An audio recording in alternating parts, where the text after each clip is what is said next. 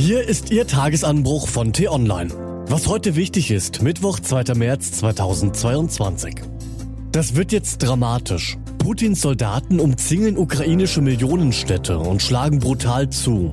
Geschrieben von Chefredakteur Florian Harms, gelesen von Till Schäbitz. Es braucht mehr Demokratie. Olaf Scholz ist noch keine 100 Tage im Amt, hat noch nicht einmal alle befreundeten Staaten besucht, aber befindet sich schon mittendrin in verschiedensten Großkrisen. Corona, das Klimadrama, vor allem Putins Überfall auf die Ukraine.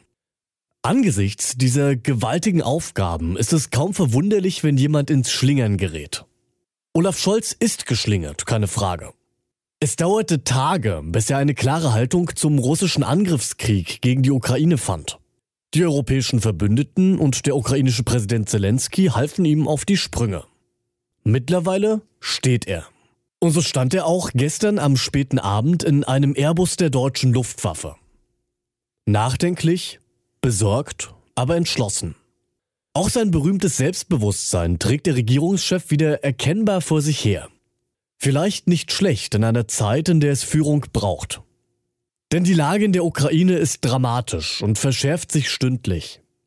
Die russischen Soldaten feuern rücksichtslos auf Städte, treffen auch Zivilisten.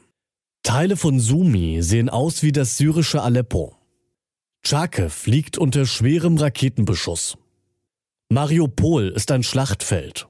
Ein riesiger russischer Militärkonvoi ist auf Kiew zugerollt. Die drei Millionen Metropole wird umzingelt. Neben russischen sind nun offenbar auch belarussische Soldaten beteiligt. Söldner der Kreml-Kampftruppe Wagner sollen Jagd auf ukrainische Politiker machen. Putins Plan sei klar, sagt der Russland-Experte Hans-Henning Schröder. Er wolle die politische und militärische Führung der Ukraine ausschalten und stattdessen eine Marionettenregierung einrichten, die dann einen Waffenstillstand aushandelt.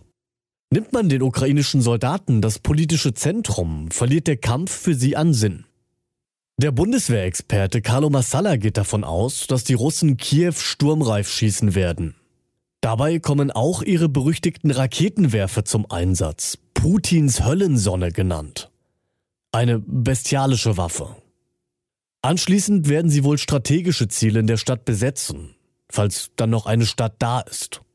Derweil bereiten sich Kiews Einwohner mit Straßenblockaden aus Autoreifen und Schrott sowie selbstgebastelten Molotow-Cocktails auf die Invasion vor. Es ist ein Kampf wie David gegen Goliath, nur dass diesmal wohl nicht David gewinnt. Die Ukraine kämpft buchstäblich ums Überleben, sagt Olaf Scholz. Wir dürfen uns nichts vormachen, das wird jetzt noch eine ganz, ganz dramatische Zeit werden. Die bisherigen Bilder von Opfern und Zerstörung werden nur ein Anfang sein von dem, was wahrscheinlich noch kommt.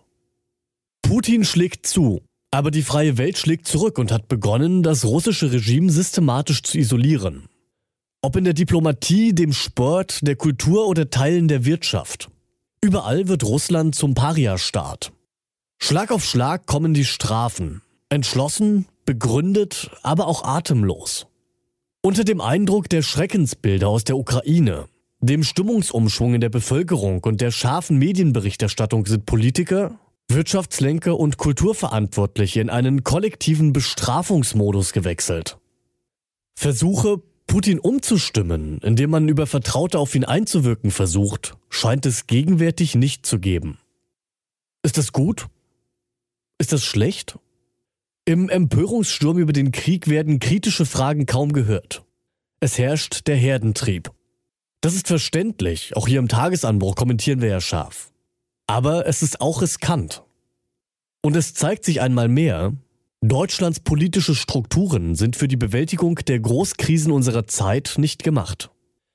Die Regierenden mühen sich redlich, die Krisen zu bewältigen. Doch sie sind von der Größe der Herausforderungen überfordert und das kann man ihnen noch nicht einmal vorwerfen. Auch ein Kanzler oder Präsident ist nur ein Mensch. Es braucht deshalb mehr demokratische Foren, um mehr Bürger an den Problemlösungen zu beteiligen. Denn die Herausforderungen unserer Zeit sind zu groß, als dass man sie allein Politikern überlassen könnte. Jetzt sind alle Bürger gefordert. Was heute wichtig ist. Die T-Online-Redaktion blickt für Sie heute unter anderem auf diese Themen. Demonstrieren statt schimpfen. Traditionell steht am Aschermittwoch politische Kraftmalerei auf dem Programm. Doch daran mag in diesen Tagen niemand denken. In München hat die SPD stattdessen eine überparteiliche Demonstration unter dem Motto Frieden in Europa, Solidarität mit der Ukraine angesetzt. Und Wölkis Rückkehr. Die Aufarbeitung des Missbrauchsskandals im Erzbistum Köln gilt als gescheitert und Rainer Maria Wölki wird dafür verantwortlich gemacht.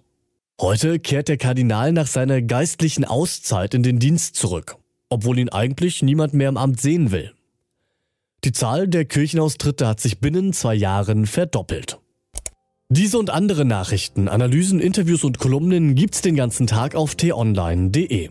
Das war der T-Online-Tagesanbruch vom 2. März 2022, produziert vom Online-Radio- und Podcast-Anbieter Detektor FM. Den Tagesanbruch zum Hören gibt es auch in der Podcast-App Ihrer Wahl, kostenlos zum Abonnieren. Ich wünsche Ihnen einen frohen Tag. Ihr Florian Harms.